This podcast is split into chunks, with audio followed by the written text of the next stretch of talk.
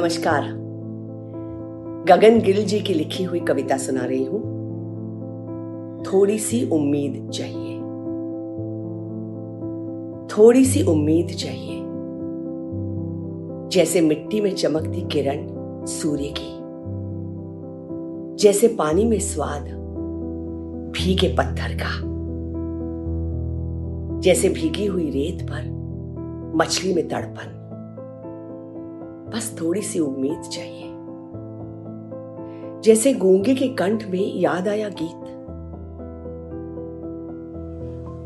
जैसे कांच पे चिपटे, कीट में लालसा। जैसे हल्की सी सांस सीने में अटकी। जैसे नदी की तह में डूबी हुई प्यास। बस थोड़ी सी उम्मीद चाहिए।